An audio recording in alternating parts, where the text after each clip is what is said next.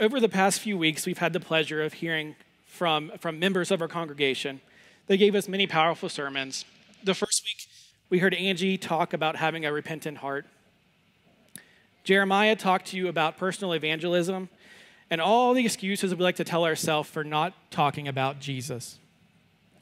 And last week, Tony and Becky shared seven myths about marriage. This week, I'm going to talk to you about family discipleship, parenting or grandparenting, whatever stage of life you're in, and leading our children to Jesus. However, before I get started, I want to make a disclaimer that everything I say is as much for me personally as it is for any of you in the audience. So, with that being said, if you have your Bibles or YouVersion app, um, open to Joshua chapter 24, and we'll spend most of our time in verses 14 through 24.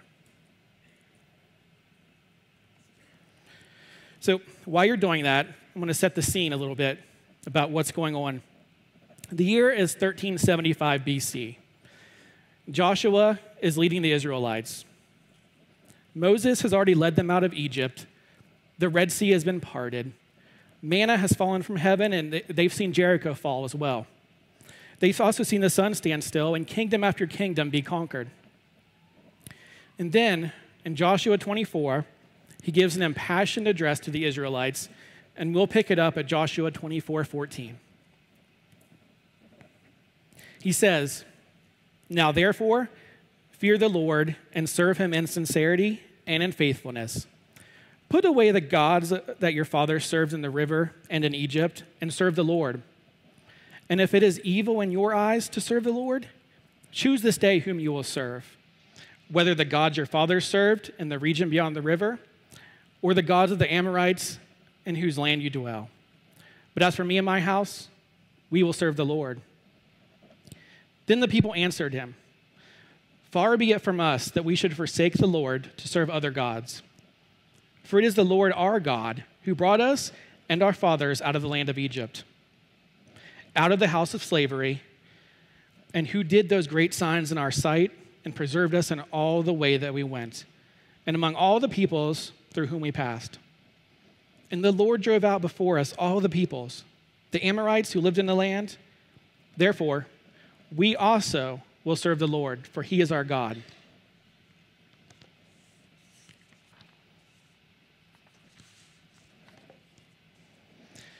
So after that, Joshua again asked them if they're sure they wish to follow the Lord because he knows what a challenge it'll be for them to keep that.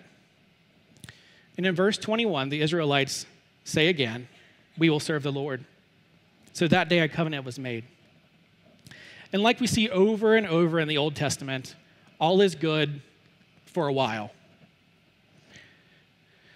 Now turn your pages, or turn your a few pages in your Bible to Joshua chapter 2, verse 10. It's a year later, 1374 BC, and Joshua has just passed away. And starting in verse 10, it says, And all that generation also were gathered to their fathers. And there arose another generation after them who did not know the Lord or the work that he had done for Israel. And the people of Israel did what was evil in sight of the Lord and served the Baals. And they abandoned the Lord, the God of their fathers, who had brought them out of the land of Egypt. They went after other gods from among the peop- gods of the peoples who were around them and bowed down to them. So, what we're going to talk about today is how is it possible to go from what some theologians call the greatest generation to a generation that didn't even know God in such a short amount of time? I'd argue that they lost sight of, the te- of teaching their children about the Lord, and they lost sight of family discipleship. Dr. Chip Bennett of Grace Community Church in Florida is quoted as saying, God doesn't have grandchildren, he only has sons and daughters. That means if the church is not reaching the next generation, we're always one generation away from extinction. Parents, your children are being constantly discipled by something. Discipleship and discipling is a fancy church word that we, we like to think is hard to understand, but it's not. The discipling simply means the act of making someone a follower of something. Parents, if we don't disciple our children, the world will. According to researchers, between 70 and 88% of Christian teens are leaving the church by their second year in college. Nearly three out of every five young Christians disconnect from church life either permanently or for a long period of time after the age of 15. And less than half of millennials identify as Christian. And of those, only 35% say they attend church at least twice a month. The most important job that we have as parents is to train and disciple our children so that our children do not end up like the, the generation and Judges 2. Through this sermon, I'm going to make three points. The first point is that family discipleship cannot happen without us as parents first loving God. So I like to watch the show Undercover Boss. For those who haven't had the chance of watching it, the basic premise is the CEO of a company or the CFO or whatever combination of fancy letters goes undercover as one of their employees. Nine times out of 10, the CEO of that company who goes over undercover at a fast food restaurant or manufacturing plant, whatever that business is, they're a complete failure at their job. This gives them a newfound respect for what their employees go through on a day to day basis. They find out they don't have the skills necessary for the job. They may be the world's best CEO, but they are a horrible line cook. However, what most figure out is their employees are not as on board with the company's mission as what they thought they were. Many find out that they weren't really, weren't really communicating to their employees as well as they thought they were, and their employees may hold on to disgruntled feelings because they get a do as I say, not as I do attitude from the top of the company. They may even find out that there's not a lot of respect for the CEO. Parents, we're kind of like the CEOs of our families. You know, I threw out some scary statistics earlier, and you may be sitting there thinking, not my kids, not my family. But what would happen if you went undercover in your family for a day or two? You may find out that your children are not as on board with the mission of the church or the mission of your family as you thought they were.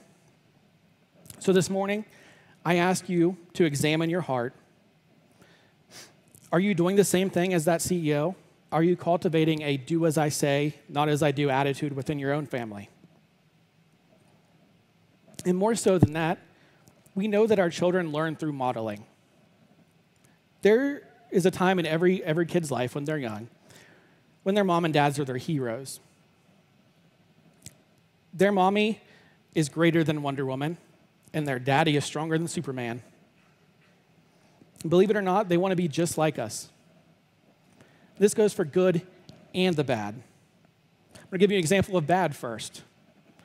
When I'm driving, believe it or not, there are times when I'm not sharing the love of Christ with my fellow motorists on the road. there was one time I was driving with my kids in the car. We were on the interstate and we were going up a hill, and we had gotten behind a semi truck, and he must have been fully loaded because, bless his heart, he was doing everything he could to get up that hill. We ended up going about 45, and you know the speed limit's about is 70, and that's just a suggestion. So I'm looking for every opportunity to get around him. I look in my left mirror, and there's a car right there, right beside me, going 45 as well. So I'm boxed in. There's no way I can get around. Out of my mouth at that point came a few choice words that I'm not going to repeat from up here.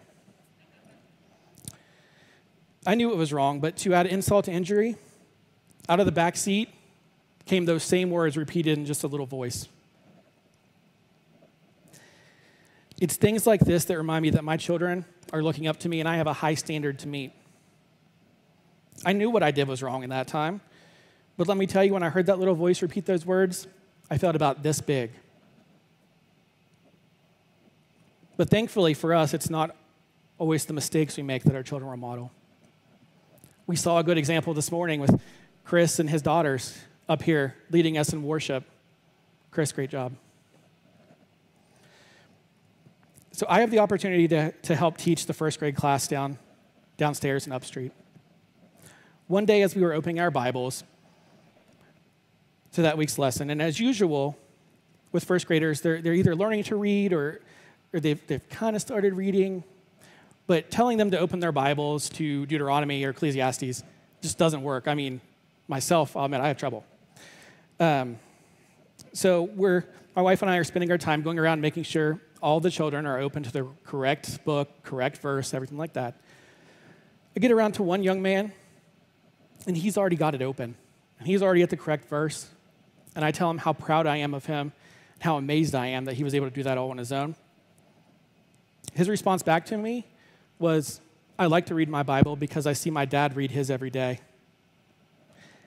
Let me tell you, that hit me hard because I don't know that my kids could say that. But great job, Dad. One of my favorite childhood memories growing up was going to church with my grandpa and grandma Stahl. I wasn't very old, maybe nine or 10 at the time, but I still remember sitting there in the pew with my parents, my siblings, my grandparents. We'd pull out that old hymnal and sing along with the choir. I saw the way my grandpa worshiped the Lord. I saw the way my mother gave of her time to, to sing in the choir. I saw my dad pull out money and put in the offering plate. Even today, thinking about it brings me back to that church. I can smell the smell of the old building, the old Bibles and old hymnals. I can picture the light coming through the stained glass window. I can hear everyone singing along with the choir director, and it, it may have been off key, but it was one joyous noise. But my favorite part was that after church, it was tradition that we would go back to my grandparents' house and have a meal together as a family.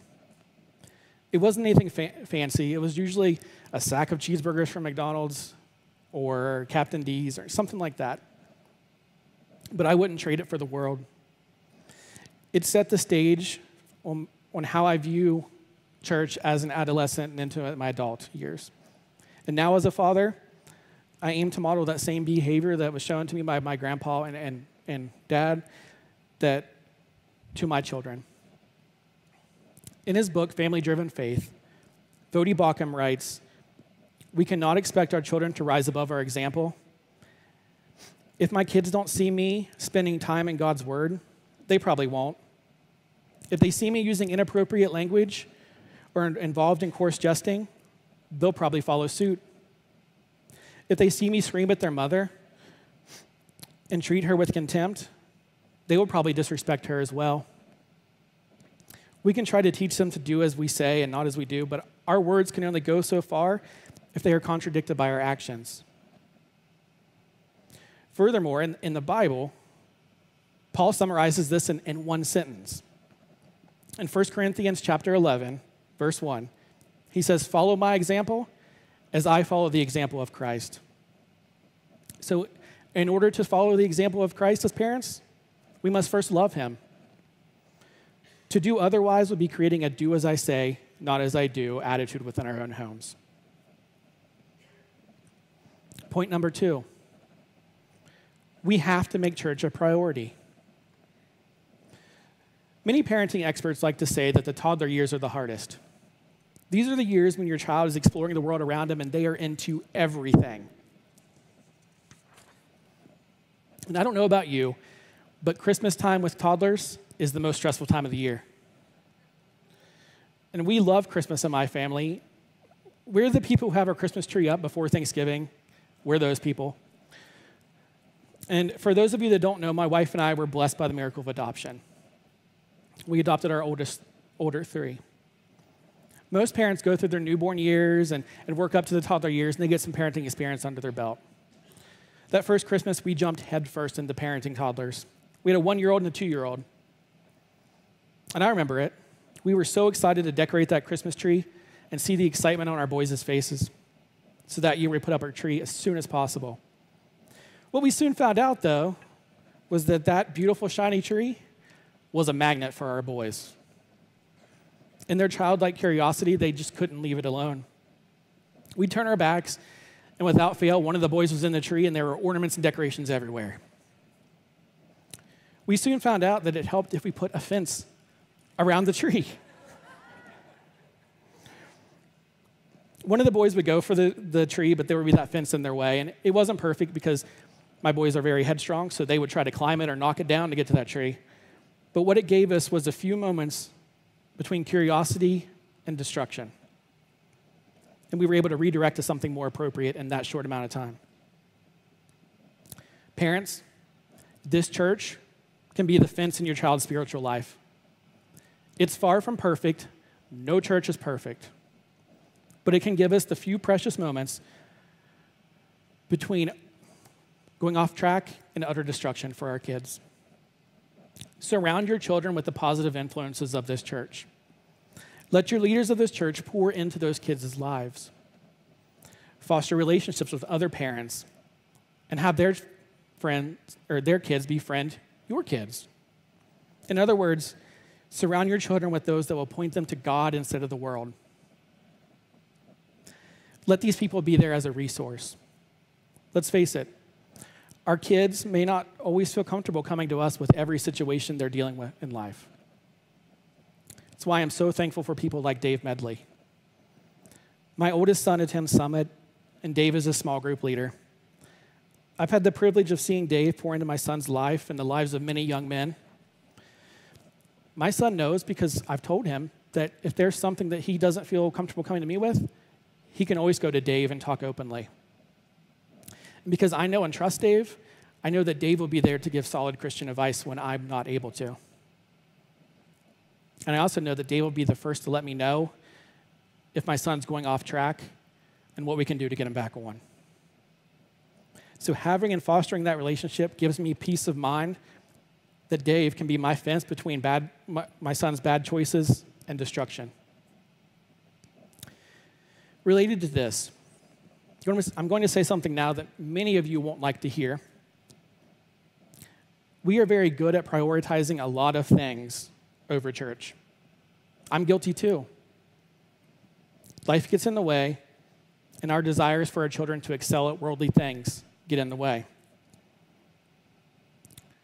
To borrow from one of my favorite pastors, Matt Chandler, and from his Revelation series that he did, he goes on to, to explain what is to blame for our children choosing not to follow Christ.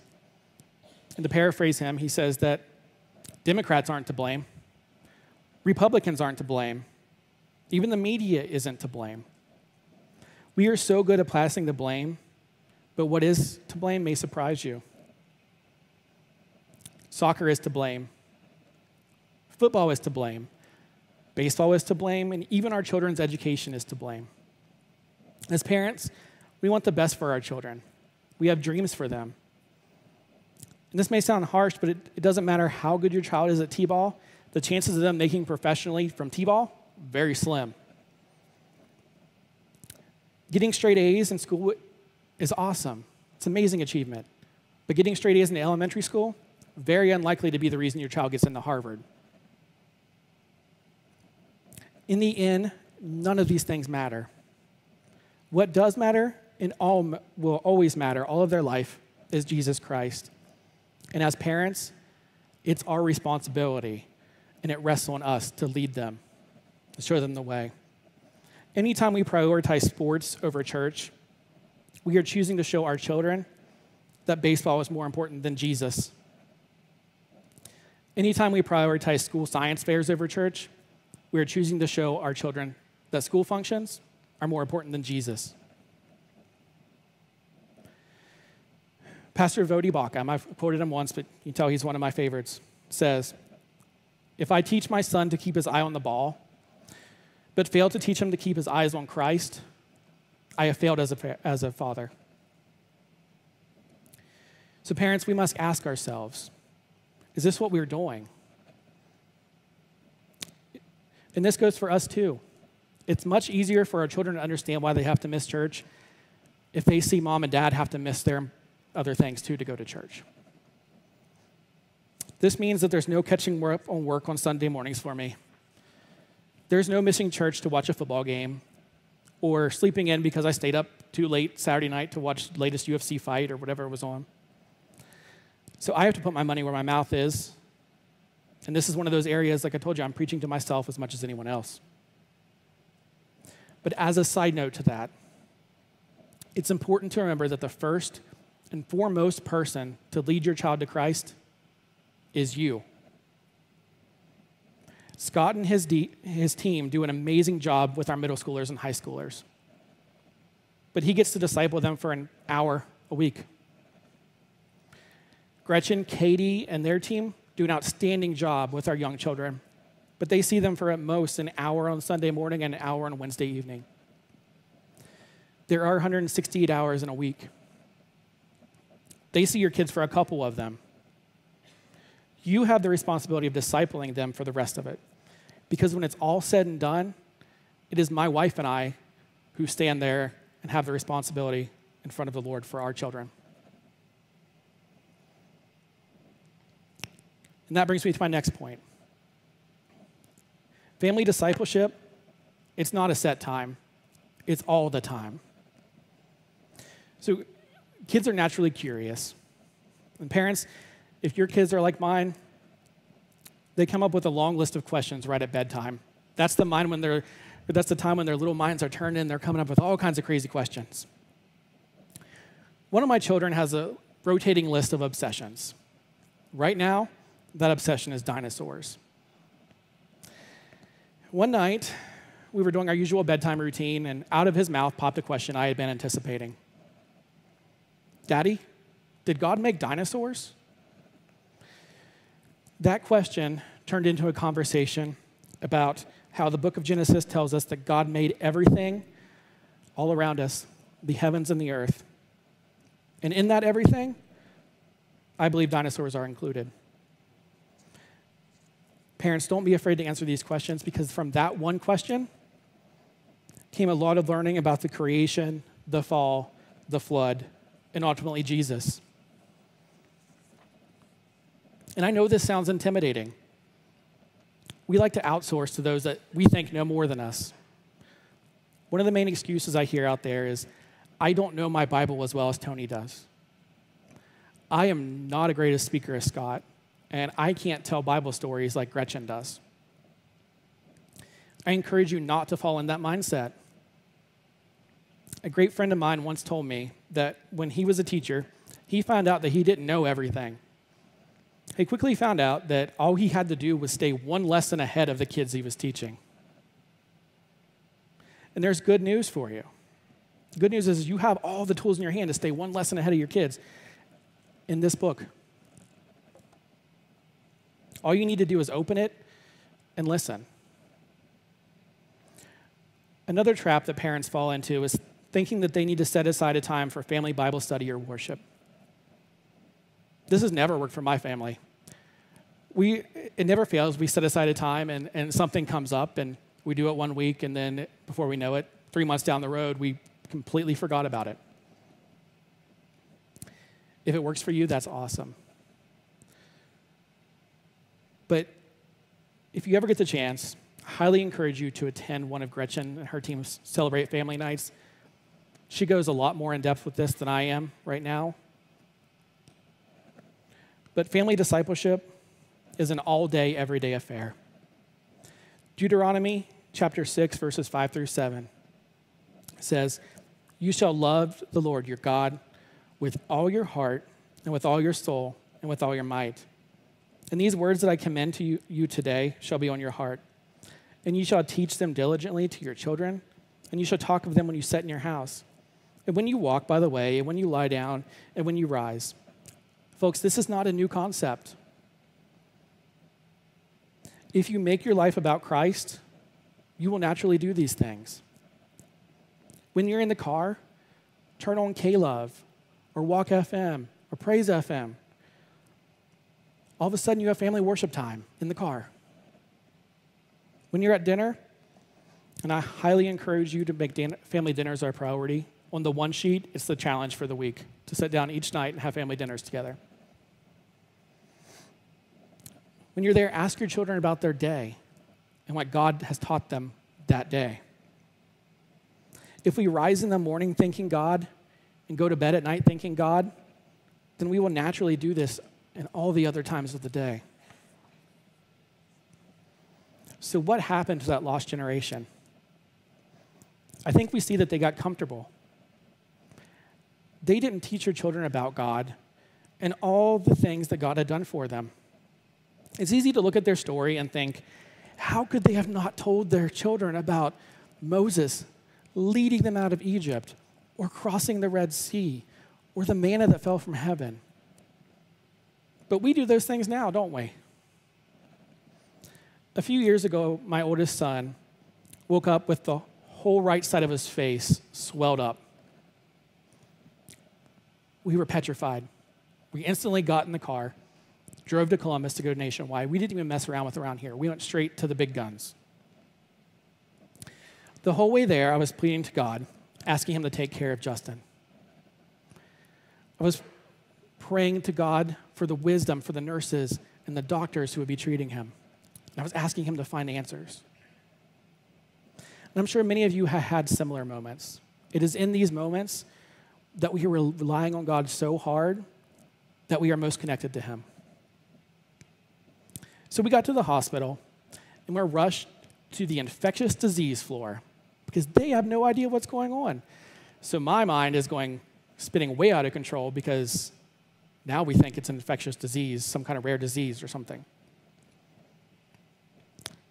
So I'm crying out more to God and saying, God, please help my son.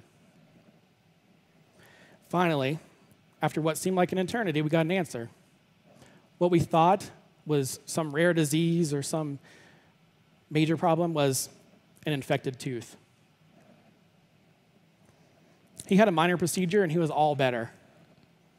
And that's amazing, right? God answered my prayers. I prayed for his health. What could have been a major disaster was something minor. But you know what? On the way home, you would have never guessed that I was so reliant on God so a few hours before. I had nearly forgotten what he had done for me and my family. It is imperative to keep God in the forefront of our minds, or it's all too easy to forget what he has done for us. And even more so, we have to tell our kids, because if we don't, they'll never know. And if we don't tell them about the goodness of God, the world would teach them to love everything that God hates. And guys, I know parenting is hard. I am right there in the trenches with you, and I'm fighting side by side. But there's good news.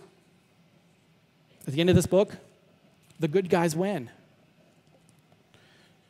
So keep that in mind as you're digging out of whatever parenting battle you're currently in.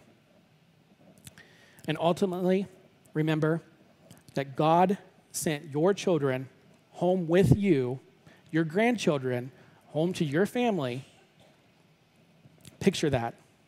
The God of the universe, the God who created the heavens and the earth, the God who knows every hair on your head and every star in the sky, entrusted you to parent your ch- children for such a time as this. Guys, God is on our side. And lastly, I know this message has been heavy, and you may be saying, it's too late, or where do I begin? I'm here to tell you it's never too late. And we begin by placing Jesus Christ as the Lord of our lives.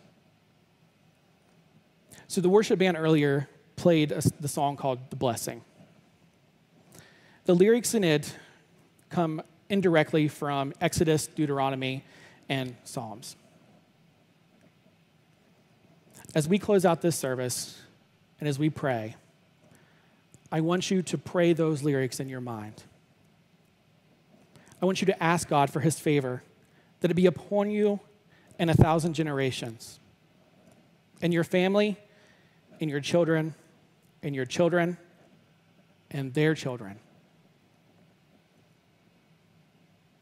Ask him for all favor upon all generations of your family because, guys, this is what it's all about.